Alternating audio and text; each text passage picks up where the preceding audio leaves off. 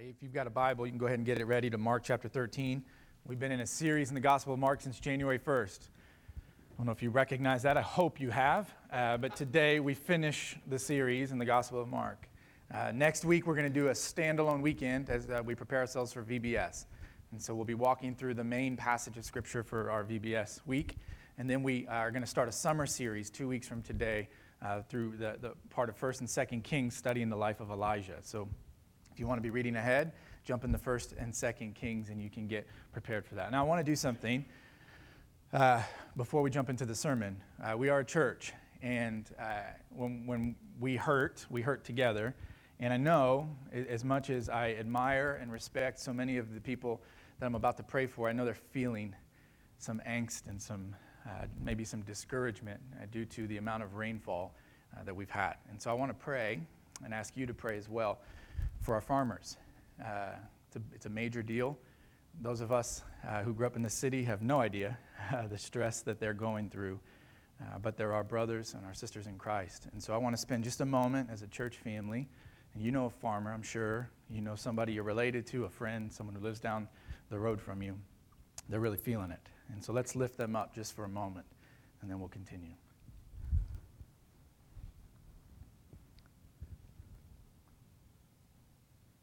Father, you really are good even when uh, things are not good to us. And uh, right now, I know that uh, many are feeling the pressure. Um, I've heard many say they've not had to plant this late into the year and uh, the amount of rain, and it's just a discouraging thing. Um, the weight on some of the, the fathers and the husbands providing for their families. Um, God, we just lift them up to you. Um, I personally don't understand what they're feeling, but I do know that you understand. And Father, you are the God who is over all of it. So we pray for good weather. We pray that you would provide. We pray that this season would be used as a moment uh, to lean heavily into their faith and to see clearly, to see anew your faithfulness. We lift this to you in Jesus' name. Amen. This is a picture of psychologist uh, Albert Bandura. About 50 years ago, he did a series of studies um, trying to study children who are deathly afraid of dogs. Okay, uh, I'm not one of them, but if, if he were to do one of cats, I'd be a candidate. Uh,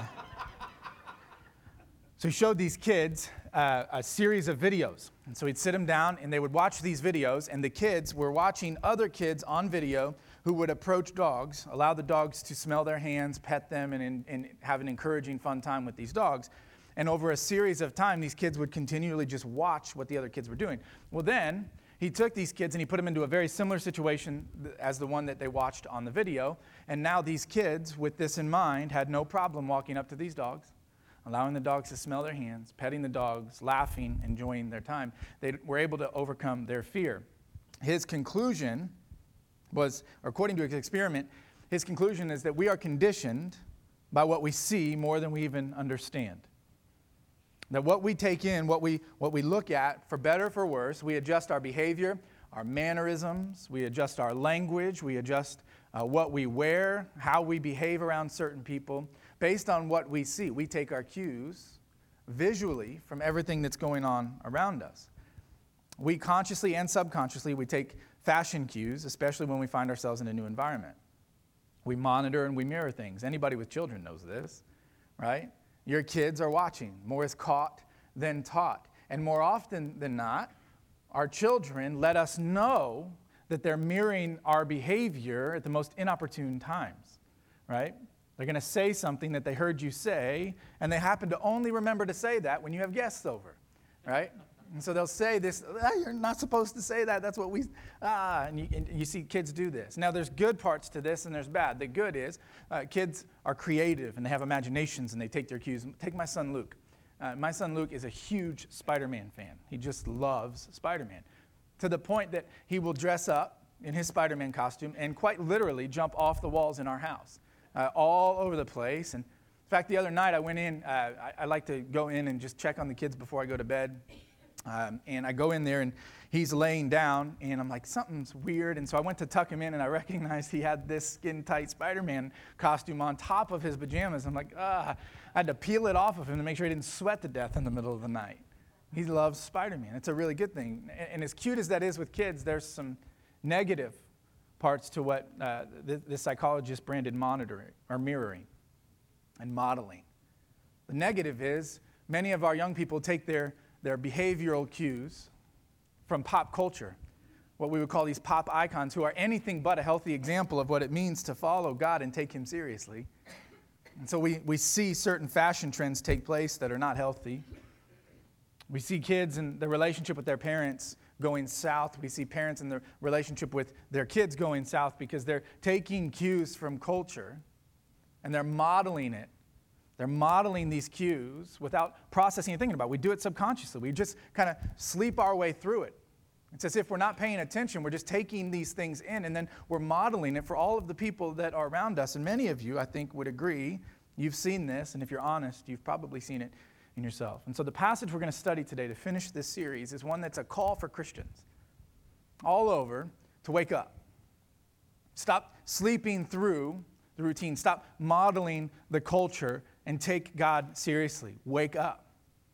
Watch out. Stay alert be on guard. The Bible uses all kinds of phrases to continually remind us of the importance of taking God seriously in our lives. And Jesus is no different here. He's going to call us to wake up. And so we're to set us up for verses 32 to 37 that we read uh, just a few moments ago. I want to look at the context of verses 23 to 31. And it's a pretty difficult passage to read and study, but one of the reasons why I love being a part of this church and having been able to study under and continue to study under my father in law is that we preach through books of the Bible, and when we get to the hard passages, we preach the hard passages.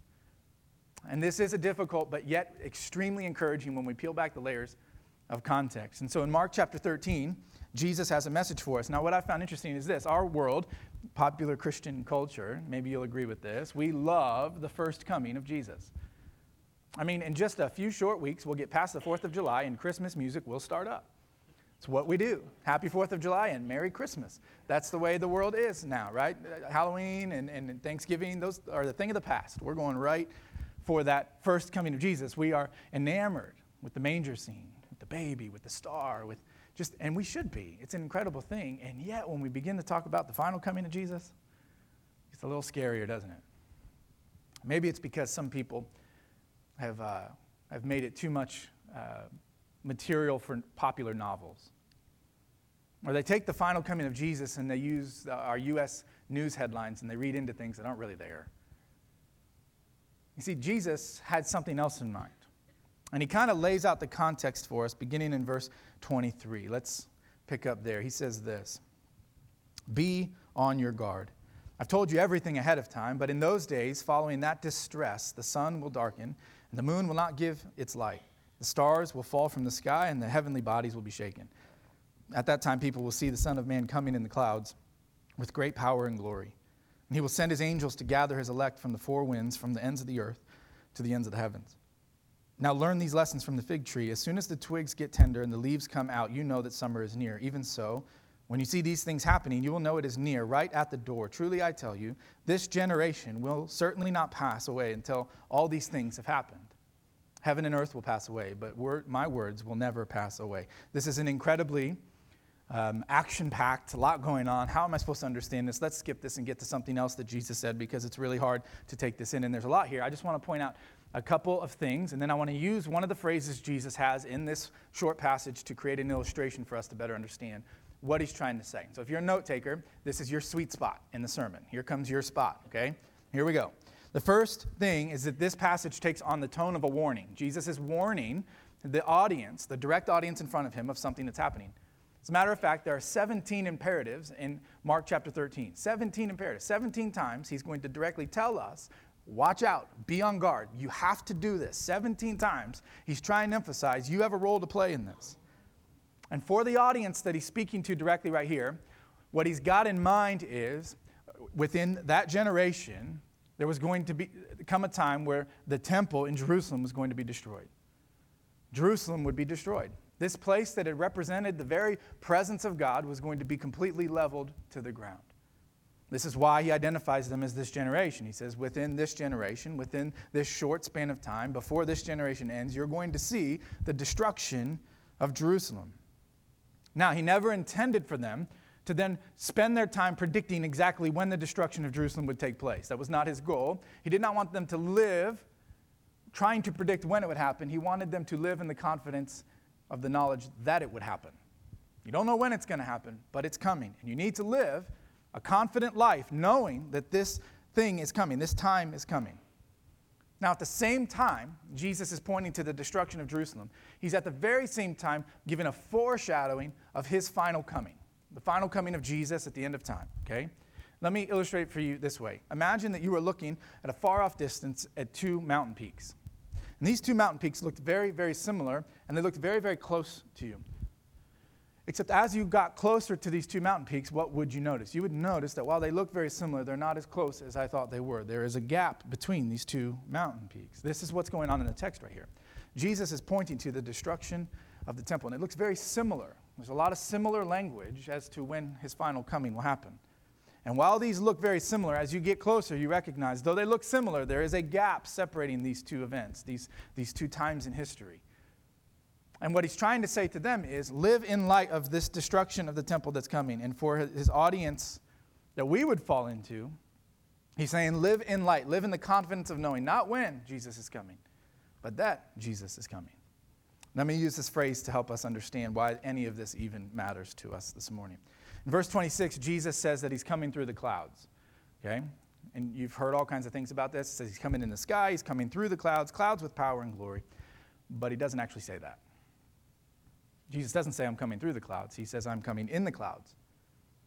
And on a technical term, the word he uses is better translated even with. I'm coming with the clouds. He's bringing the clouds with him.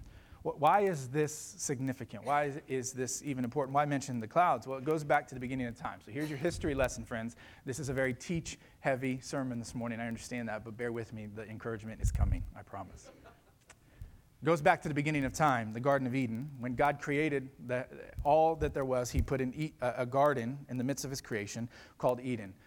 The Bible addresses Eden and calls it a paradise. You know why the Garden of Eden was paradise?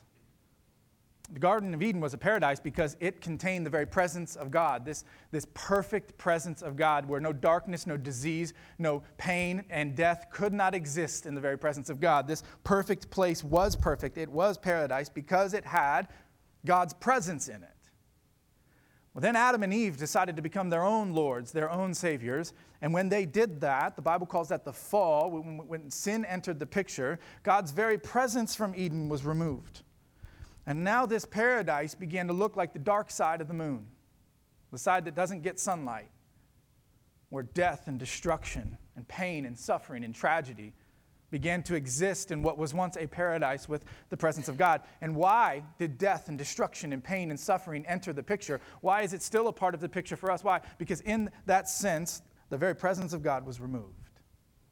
It wasn't death and destruction for any other reason. It was paradise because his presence was there and it was destruction and pain and suffering because his presence was taken away from there. Now, you continue reading your Bible. You begin to realize, well, this presence of God, this perfect presence that brings perfection, shows up from time to time. But it doesn't stay for very long. And when it shows up, incredible things begin to happen all around it. When God's presence comes down, incredible things happen all around with that perfect presence being in place. One of the first times it shows up is when God's people are delivered from the Exodus, their, their, their bondage and slavery to the Egyptians. God's presence comes down into the tabernacle. And do you remember the form or the shape that his presence took in leading the people out of their captivity? It was a cloud. The very presence of God. At night it was fire, and then the day leading the people, it was a cloud. This cloud representing the perfect presence of God, leading his people. You see, in verse 26, Jesus is saying that within the presence of God, within the presence of God, this Hebrew word Shekinah, the glory of God, the presence, the cloud of God coming to lead his people, there is no pain, there is no suffering, there is no death, there is no defeat, and there is no tragedy in the presence of God as he leads his people. And what Jesus is saying here, this is why uh, he mentions the cloud, he'll mention the fig tree, saying, I'm bringing the cloud. You see, in the temple, the presence of God will not reside anymore. You can only find it in me. It is in me. I am coming. And when I come back, I am bringing that cloud. That's why he mentions the fig tree. You know, in Israel in those days, there was very few trees, very few plants that would, would actually lose their leaves in the wintertime. But a fig tree would. It would lose its leaves in the wintertime, and in the spring and summer, it would blossom. And what Jesus is saying with the fig tree here is he's saying this I'm bringing the infinite summer and spring, where there will be no more winter, there will be no more pain, there will be no more suffering. When I return, I'm bringing the cloud, I'm bringing the glory of the presence of God what he's telling us today is when I'm coming back, and when I do, I'm going to overwhelm all the darkness in this world with God's very presence. You see, for both of these audiences, those that would experience the destruction of Jerusalem, and for those of us who are experiencing the difficulty of living in this world today, it was not about predicting when. It was about living confidently that He's coming. And when He comes, darkness has no chance. Death has no chance. Pain has no chance against the very presence of our God. And we know that he never intended for us to spend time speculating as to when he would come back. And we know that because of verse 32. Look at what he says. But concerning that day or that hour, when I come and I bring that cloud, that presence of God, no one knows, not even the angels in heaven, nor the Son, but only the Father. So because you can't know when, be on guard. Stay awake. If you do not know when that time will come. It's like a man going on a journey. When he leaves his home, he puts his servants in charge, each with his work, and commands the doorkeeper to stay awake. Therefore, stay awake. Stay awake. For you do not know when the master of the house will come in the evening or at midnight or even when the rooster crows or in the morning, lest he come suddenly and find you asleep. What I say to you, I say to all. What I say to you, this generation, I say to all people, all times, stay awake. Watch out. Be on guard. Live your life as though you know confidently he's coming, not trying to figure out when, just having the confidence that when he comes, it will be his perfect time and he will bring his perfect presence. You see, Jesus' tone goes from an absolute certainty that these events are going to happen to an uncertainty as to when they're going to happen. And so we shouldn't spend our time speculating as to when. I mean, he tells us not to do that. So the whole point of the passage is about being, it's living this watchful life in the midst of our uncertainty as to when it's going to happen. So it's not about living in fear of when Jesus will come back, it's about living with the confidence that he will come back. Think about that. Let that set in. We're not to live lives that we're scared of Jesus is going to come back every other moment. We're to live every single day with this confidence I know he's coming back. So nothing this enemy throws my way can crush me because I know at the end of the day he's bringing the Shekinah, he's bringing the glory, he's bringing the very presence of God, and darkness stands no chance. And so, two things I want to give you what is it that, how, how is it that you can be a watchful person? How is it that we can live this life of this watchful expectation that Jesus is coming back? The first thing is this we must watch out for deceit. Look, I think many of us, we get so comfortable. We get so comfortable in this life that we begin to lose sight of the one to come. We get so comfortable, we get deceived into thinking that, man, my life is good. This life is so rich, it's so incredible that maybe the second coming isn't such a good thing. Have you ever heard the phrase, everybody wants to go to heaven, but nobody wants to die? I've heard many people say, Rob, I'm, I'm really all about, I've, I've promised, I've, I've sat with multiple people, I'm all about Jesus coming back after I get married. I'm all about Jesus coming back after we have children. Jesus can come back anytime he wants as soon as I get to retire and experience retirement. Jesus can come back. Man, I really want Jesus to come back after my kids are grown and I meet my grandchildren. Jesus can come back when, fill in the blank. We've been deceived into believing a lie about the final coming. Here's what I want you to know when Jesus comes back, you will not miss out on anything in this life that is not made eternally better in his presence. When Jesus comes back, there's nothing you're experiencing in this life that will not be made eternally better because He's there. Because the presence of God is among us. The perfect presence of God has got all darkness away from it. Maybe our lives are so comfortable that we've lost sight of how good the second coming is going to be, the final coming of Jesus. I like the way Tim Keller says it. He says this If your own life is too comfortable to want or desire the final coming of Jesus, just look across the world at the lives that aren't so comfortable, the ones who are in desperate need of deliverance. See, Jesus' words are meant to raise our heads and raise our hopes for justice. Yes, Lord. Come, Lord Jesus, please. Second thing that I think we need to really pay close attention to is this we must watch out for discouragement. I don't know if you would agree with me, but this world can be a pretty discouraging place. And I've sat with a lot of families. And I've sat on the other end of their tears as they're trying to make sense of what they're walking through. Maybe you've experienced some of this discouragement. We have an enemy, friends, and he's real. And he wants nothing more than to have you sit in the weight of your own discouragement, to experience that discouragement and let it define you. He wants nothing more than that discouragement to lead you to shame, for that shame to attack your very identity for you to lose sight of this incredible plan that He had when He created us, this Garden of Eden, this paradise. He has nothing more in mind than destroying the thought that Jesus is coming back to give you hope. So many of you, I think, we, we carry our discouragement and it, it morphs into this shame that attacks who we are, and we walk around with this discouragement. Many of us, it could be something we've walked through, a decision we've made. Maybe you've had a, a marriage that failed, and you've allowed that to define you and you feel like I can't like I can't get past this discouragement or you've lost someone too soon that you loved dearly or you've tried your best to have success in business and at work, but every time you try, it just doesn't seem to work out. And, or maybe every single time you get around your family members, it's just so discouraging. Like, why can't we just lift each other up? Why do we always have to argue? Why is there so much name calling? Or maybe there's an addiction or something that you're drawn to, and you want nothing more than to be freed from that addiction, but it just keeps seeming to get the best of you. And all you can do is sit in this discouragement. Maybe you've been there.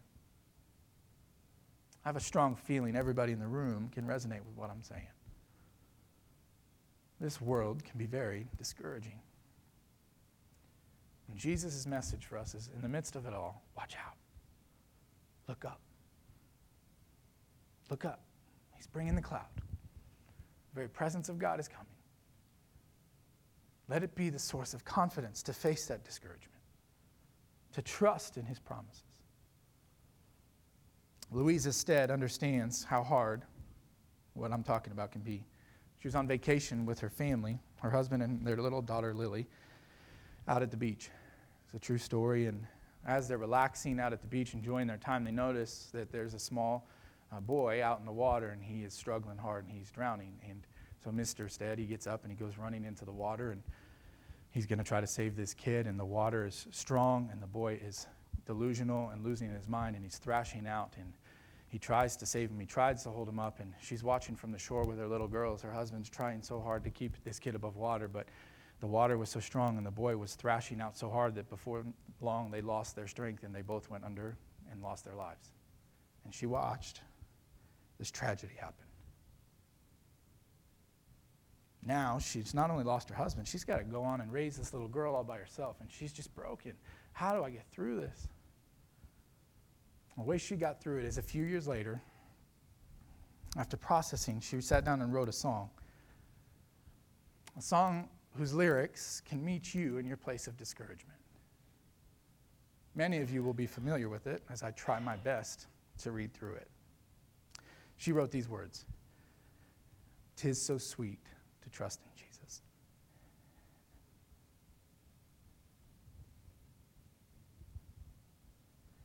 Just to take him at his word, to rest upon his promise, just to know, thus saith the Lord. Jesus, Jesus, how I trust him, how I've proved him over and over. Jesus, Jesus, precious Jesus. Oh, for grace to trust him more. This world can be discouraging. On your most difficult day, in the middle of your most tragic season, look up. Look up. And remember this promise that we can trust. He's coming, and He's bringing light. And death will not remain, pain will not remain. Suffering will not remain, and discouragement will not remain. Find your confidence and your comfort in the very presence of God. Live this confidence to know that it really is sweet, to trust in the promise of Jesus. Let's pray.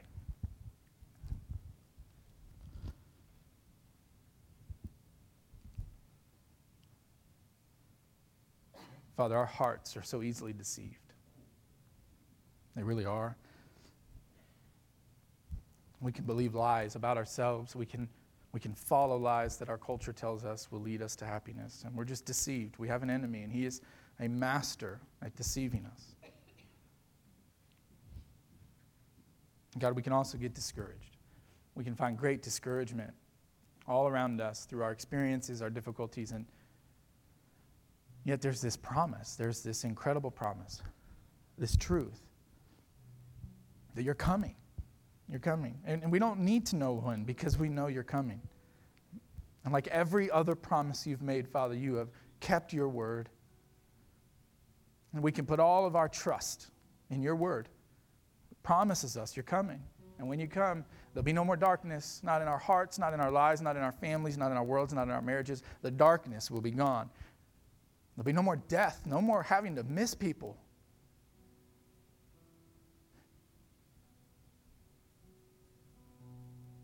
My prayer for everyone here today, God, give us that hope. Remind us of how sweet it is to trust Jesus. We pray for this in his name. We're going to use this last.